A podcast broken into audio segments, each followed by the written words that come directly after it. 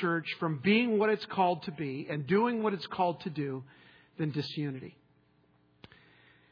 I don't believe that the enemy loves anything more or is more satisfied and the Savior is more distressed than disunity in the church. The first church I served at Mount McGill Covenant Church in San Diego, I was just out of seminary, 29 years old, and when I got there, uh, there was obvious a rift between two of the leaders of the church. Uh, one was a trustee, one was a deacon. Uh, both men at the time I thought were very old. They were in their 50s. Yikes. And, uh, and leaders in the church and uh, greatly respected by a lot of people in the church. But there was some tension always between these two men. So I have no idea what I'm doing. I'm just out of seminary, right? So I called them into my office, the two of them, to uh, have a reconciliation and, and, and uh, kind of work out whatever their problems were. It started in business. They were both in business together, which is always a problem. But um, it started in business, but then it infected the church, and they really basically hated each other. So in our meeting together, I shared with them some of the verses that you just read there and some that we'll be looking at today about the importance of unity in the body of Christ. And I said, one time I said, you know what? Uh, this is about the love of Jesus that both of you have and both of you proclaim the love of Jesus. And Jess, at that point, he was really angry at, at, at, at Howard, and he got up and, and, and, he said, I'll show you the love of Jesus. And he went towards Howard like he was going to just kill him. And I was standing between these two men. They were trying to get at each other, swinging wildly. And I finally separated them and I said, What is wrong with you? What is wrong with you? Now, that is just one example. In fact, I, I went online and looked under church fights. Don't do that. It's really gross. Well, you, now you're going to do it, of course. And, uh, but you go in, and you have these, these, in the middle of a service, a deacon and a pastor duking it out and everybody's fighting and it's just ridiculous. Disunity is like a tumor. All the blood in the body flows to the diseased area and dilutes the strength of the body, just like the body of Christ. When there's disunity, all the blood, all the energy, all the juice in the church flows to that weak area, and it takes our focus and our mind off of the thing that God has called us to.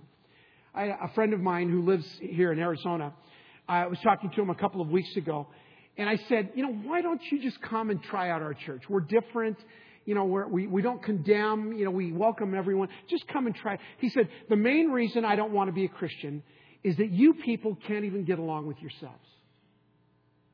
And that really struck me in the heart.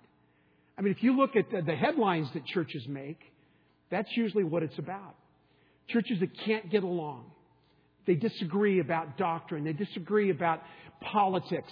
They disagree about everything. Something is wrong when the world looks at us and says that they don't want to be a part of us because we can't get along. Well, we sing kumbaya. And we even say they will know we are Christians by our love. But do they? I believe one of the greatest statements as to the relevance and timeliness of the Church of Jesus Christ is where it is united in heart and purpose. You want to show the world that the church is relevant? Love one another. Yeah, I know, Pastor, but I don't really like that guy sitting on the other side of the church. Well, you know what? God never really asked you whether you liked somebody. He simply commanded you to love one another. Now, John, who wrote the gospel, in one of his epistles said it this way We love because he first loved us. We love each other because God first loved us. If anyone says, I love God, yet hates his brother, he is a liar. For anyone who does not love his brother, whom he has seen, cannot love God, whom he has not seen. And he has given us this command whoever loves God must also love his brother. Now, I know that's one of the passages in the Bible that some of you have torn out of your Bible because you don't really like it very much. But is this passage of Scripture in any way to any of you ambiguous? is there any way that you can misunderstand what God is communicating to you? Love God, love the church. Love God, love the individuals in the church. Doesn't mean we always get along, doesn't mean we always agree, doesn't mean that at all. Love God, love the church of Jesus Christ. This is the way that our love for God is seen in the world. This is the way we reveal our love for God. This is the way we show our love for God. This is the way our love for God is manifested to the world by how we love one another. The world sees the church as relevant when we truly and deeply love each other. Now, we all know what it means to not be united.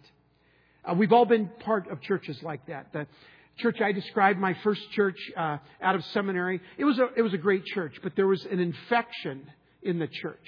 And that infection was disunity. And it wasn't surprising to me when I, when I kind of looked at that church. It was a small church when I went there, maybe 150 people. And, uh, but, but, but what, what that infection did is that all of the blood and energy in the church flowed to that. They hadn't seen one person converted to Christ for years. This is a covenant church. They hadn't had one real experienced uh, experience of a transformation by, of a human being to Jesus Christ for years.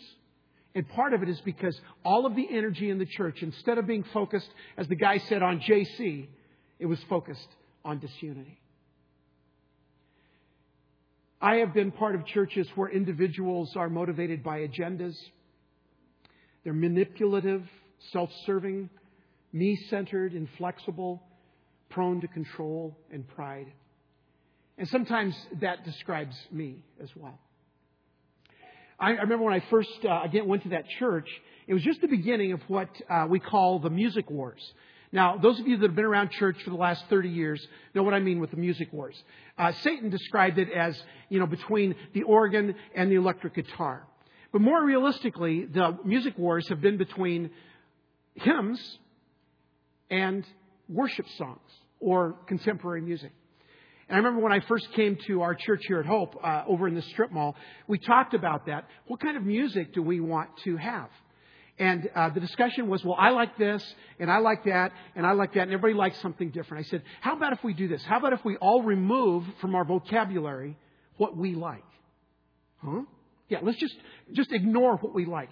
And what will be the most effective way to reach someone that maybe has never been in church, the most effective way to get them connected to what we're trying to say and do in terms of music. And somebody said, well, that would be contemporary music. People are used to kind of rock and roll since the 1950s, and, and they're kind of used to an upbeat kind of way of singing. And, and maybe if we do that kind of music, maybe that will be attractive to people to know Christ, and maybe that will be one vehicle to help them come to faith in Jesus Christ. And that's why we do the music we do today.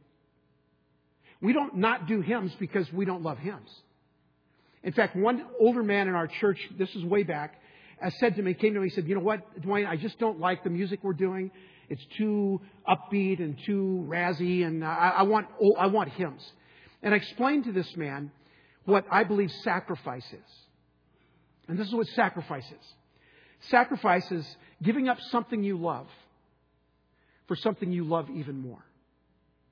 And sometimes that's what it is with things like music or uh, a certain way of doing things in church or how we do tradition and those kinds of things.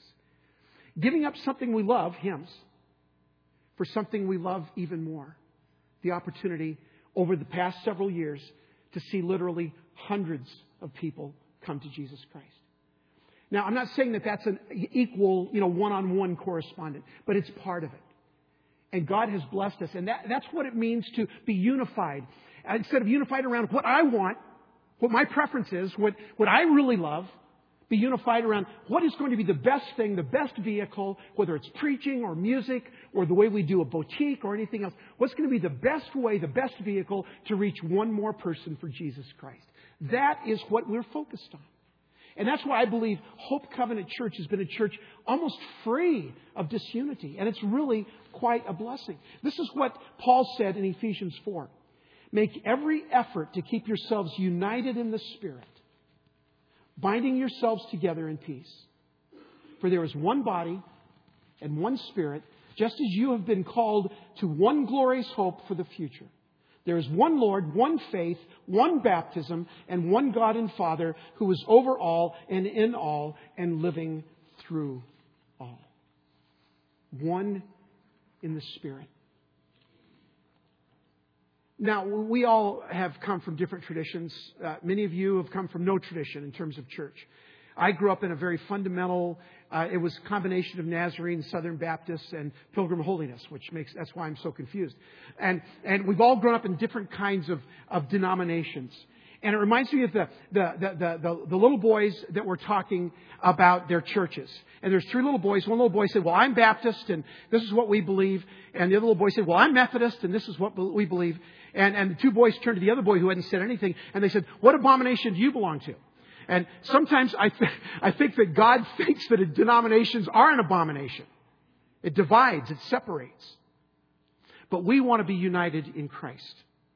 We are to become one because we belong to Jesus. And He has given us a task, a purpose, to do everything in our power to reach one more for Jesus, whatever that looks like. It's not about my personal preference, not about your preference, about how we go about things, but what is effective in reaching one more person for Jesus Christ. Any disunity or quarreling among us takes the life, the energy, the juice away from our appointed task of reaching one more for Jesus Christ. Have you ever wondered why there's so much cooperation among denominations on the mission field. Now, you couldn't get, uh, we, we, have, we have in the afternoon a United Methodist Korean church that meets in our building. And we do it for free. We just said we just want we want to give you a, a you know a start and however we can help you. So be it. down the street, you know where uh, uh, the church is, just on the other side of the freeway. Down the street is a Presbyterian Korean church. I suggested to the little Methodist church here that they might consider going to that church. Not that we don't want them here, but you know what? This is, you're all Christians. Why don't you? And they said, Are you kidding? Us hang out with Presbyterians? and I thought to myself, Well, that's kind of narrow. And then I thought, Well, they've learned it from us. I mean, they've learned it from Americans, right? And, and this idea that we divide ourselves. Well, on the mission field, that's different.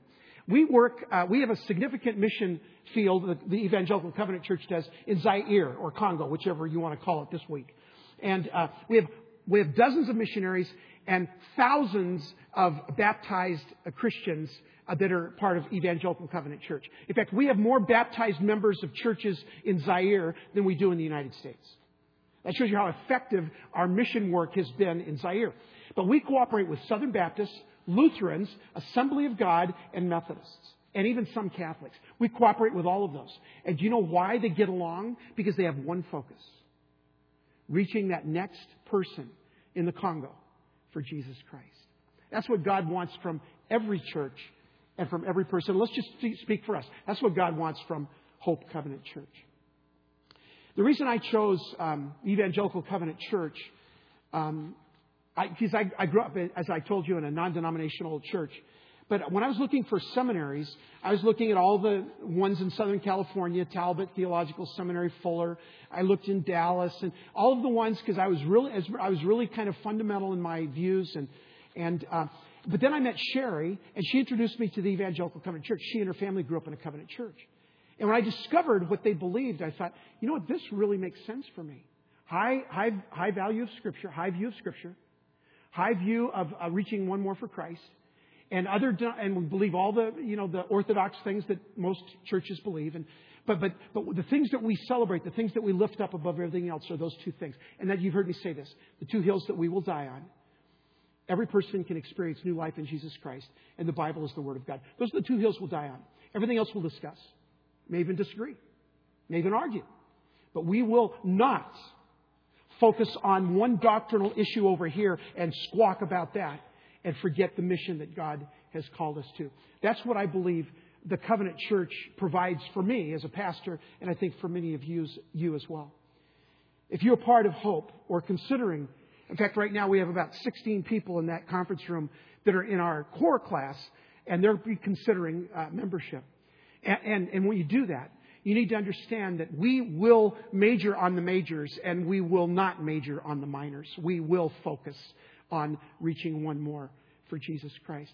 And, and we do this together. We do this together. And um, in fact, we're taking in new members on December 4th. If you're interested in membership, if you've been to the core class, uh, send me an email or mark on the, on the response card, and, and I'll get you a membership covenant. But from Scripture, I want to share with you today how we can foster unity as a covenant church, and specifically as Hope Covenant Church. How do we foster unity? And the first way is this by affirming each other's worth. When you and I affirm each other, amazing things take place. When you and I show love, real love for each other, we are acting like Jesus. Our words, and the writer of Proverbs said that our words can give life or take away life, and we all know that, especially with children. Your words can breathe life into another human being or into a situation or into a meeting or your life can breathe death into that situation. So the words that we speak really matter. They really can have the power to build up a life or tear a life down. When we tell someone else that we love them, that you're a princess of the kingdom, that you matter to God, when we tell someone else that, that their life really makes a difference to me, man, you are breathing life into that person. Well, Pastor, how do we do that? How do we uh, affirm each other? Let me, let me share you a couple of ways that we can affirm each other. The first is we can affirm each other with acceptance. Now, Romans 15, 7 says, accept one another just as Christ accepted you.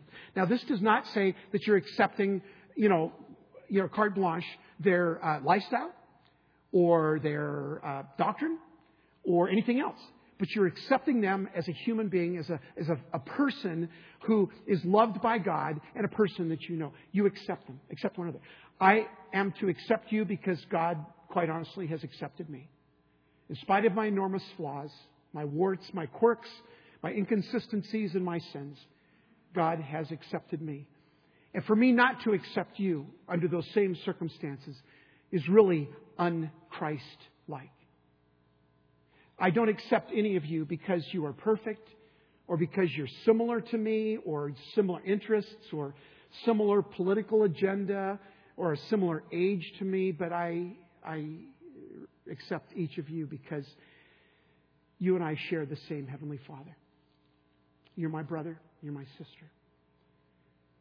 The truth of the matter is that if God lifts someone up, and God has lifted me up, and God has lifted Steve up and Lonnie, if God has lifted you up, then you're up. you're up. You may not be perfect. You may not press into that upness like you should, but you're up. And how, who on earth would I be to say, I deny my love for you because of something you do or say? God forbid. Jesus said, love one another. Didn't say love them if they're good, love them if they're perfect, love them if they do the right stuff. Love one another. That's what we are called to do and to be. We affirm each other. We affirm each other's worth with acceptance, but we also affirm each other's worth with attention. Not just acceptance, but attention. Galatians 6:10 says, "Give special attention to those who are in the family of believers." Now here's the general principle. Whatever you pay attention to will grow. If you pay attention to your yard, to your grass, to your flowers, if you weed them and you water them and you trim them, if you pay attention to your, your garden, it will grow. That's why people that say to me, well, I'm, I'm looking for another husband because, you know, Mr. Potato Head's no good anymore. You know, and they're looking for, the grass is greener on the other side, right? Right? Well, actually, no.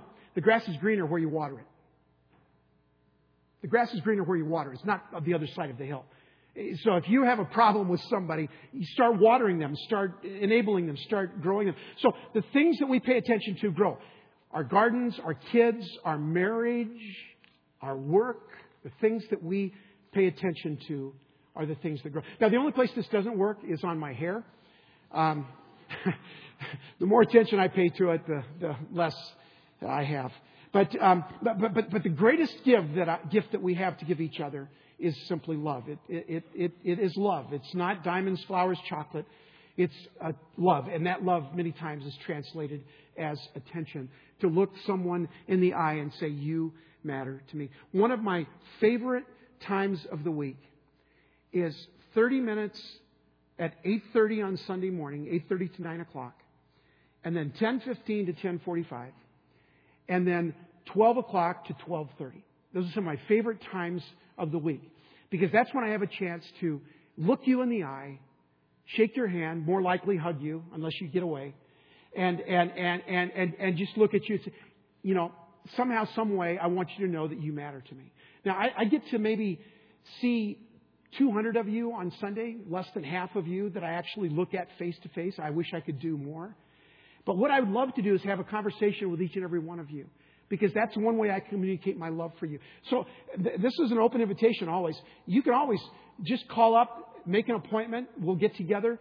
We'll go over have a cup of coffee and we'll talk and get to know each other. But I want you to know that you matter to me. The best way I can do that just by paying attention to you.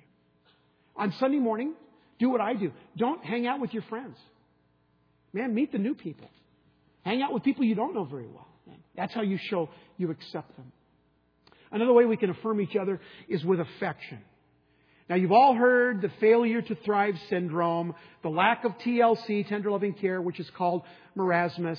The children that are raised in orphanages and places without this tender loving care, they're less intelligent, they're less social, they're more apt to antisocial behavior. We know all about that.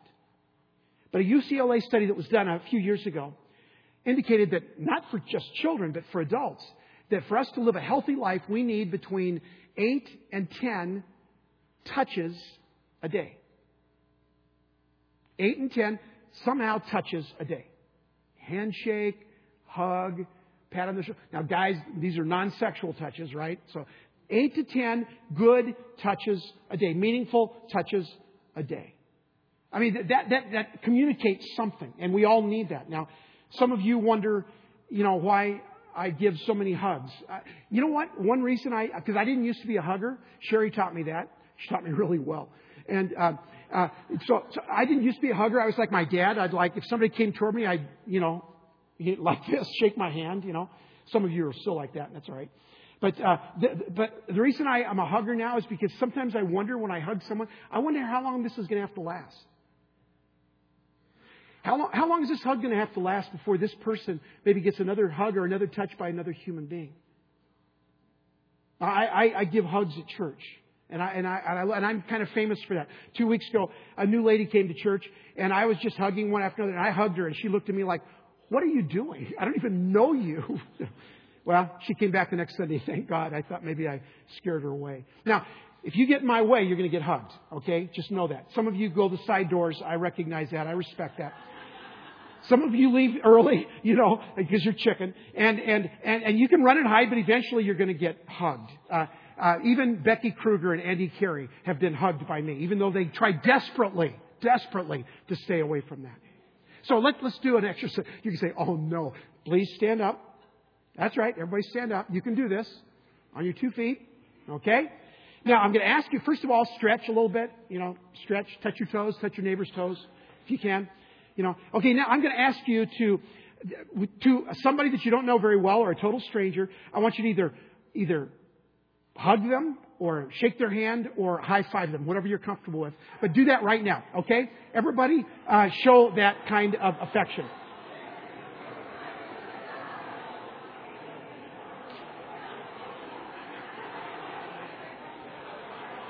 Okay, okay, that's enough. That's enough. Gee. You guys, you guys are starving for hugs. I mean, you are starving for hugs. Now, I, I know that this, this engenders, engenders two kinds of reactions. One is, I'm never coming to this church again. And the other reaction is, next time I'm going to sit by a cute girl, in case, uh, you know, in case we, we have to do this again. But the scripture tells us in Romans 12, love one another with brotherly affection as members of one family. So here's your assignment. In the next week, I want you to hug 20 people. And it can't be your wife 20 times, okay? Hug 20 people. And before you leave church today, try and get five of those in, okay? Now there's one last way to affirm uh, one another, and that is with appreciation. Every time you appreciate someone, their value increases. Now, we used to say that about houses. we can't anymore. Uh, but every time you appreciate someone, just like a house used to be, their value increases to others and to themselves. 1 Thessalonians 5:12 says, "Brothers and sisters, appreciate those who work hard among you, who lead you in the Lord and teach you." I, I, I love that. Um, Andy Stanley, who's one of my favorite uh, preachers, I listen to his sermons. Um, uh, he says that in the church, if you really want to be someone to bless your church and affirm your church, you need to be a raving fan of your church. None of this side talk, criticism. Well, I wish he had have worn a different shirt, or you know, like you know, none of that kind of stuff. You know, be a raving fan of your church and of your pastor, and then in private, be a humble critic. I, I respect people who have a criticism or a concern or something. They come to me in private and, and, with humility. They say, here's what I'm seeing. Here's what I believe. Here's what I think. And I receive that so well. And other, stuff, other staff members do as well. But in public, a raving fan of your church. And in privacy, a humble critic. Tell people that you care for them. Tell your leaders Tell new people that you see them that you're really glad that they're here today. Invest and invite. Tell your, when you pick up your children, look your child's teacher right in the eyes and say, Thank you so much for blessing my child today, for teaching my child about Jesus. Tell Pastor Barb what she does really matters to you. When you see your teenager running through the church and wish that, oh no, I wish my teenager wouldn't run through the church, do you know what I say to that? Let them run through the church. They're in the church, you know. And when you see the teenagers, and there's 40 of them over here right now learning about God's love, when you see them, you tell them, if you know them by name, if you don't ask their name, say, You really matter to me and to the church. And they'll go, What? You know, are you weird? But, but that's all right. Be weird for the kingdom's sake, right? Tell people, tell Pastor Brian and tell Craig Smith and tell other people uh, that are teaching your teenagers that they matter to you. Folks, th- this is magic.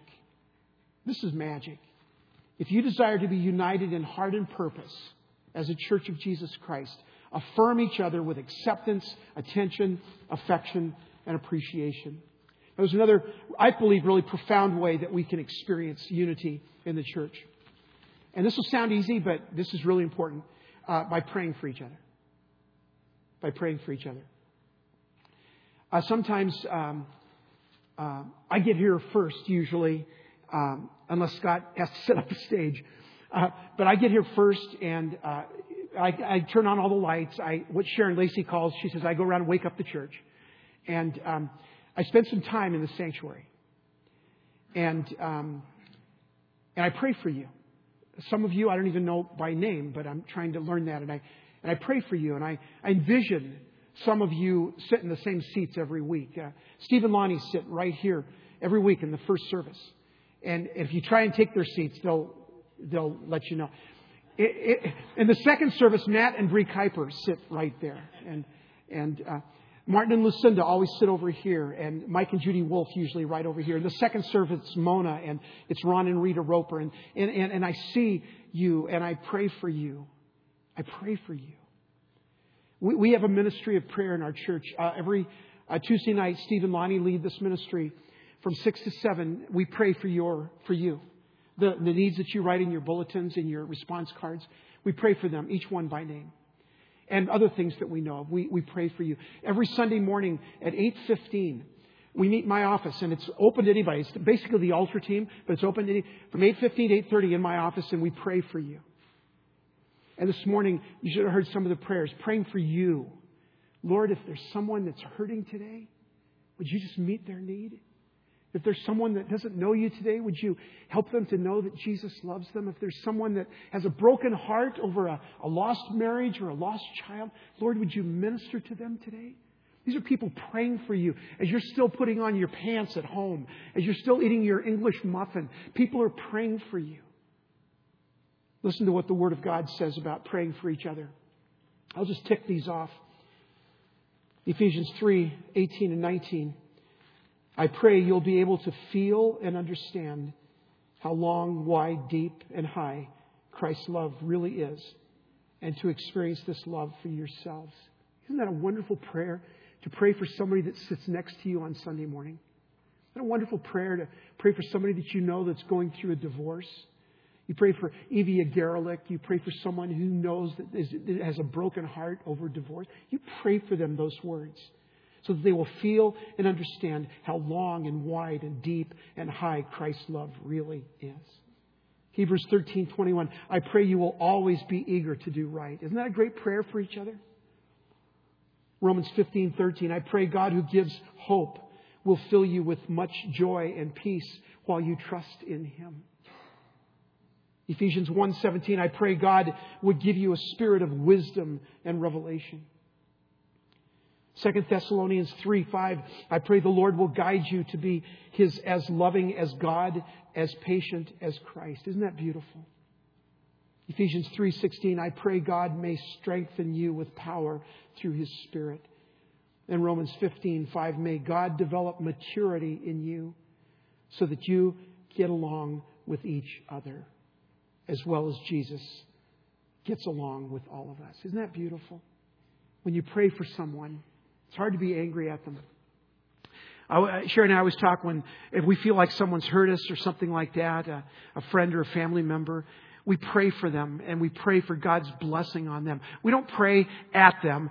God make them realize that they hurt me. But we pray for them. And, and if you think, you wonder if you have a, a, a, um, a problem with somebody or if someone is not really in a place in your heart they should be, ask yourself this question. Can they walk through your mind unharmed? If they can't, pray for them. One last way to foster unity, to be united in heart and purpose, is by admitting our own brokenness.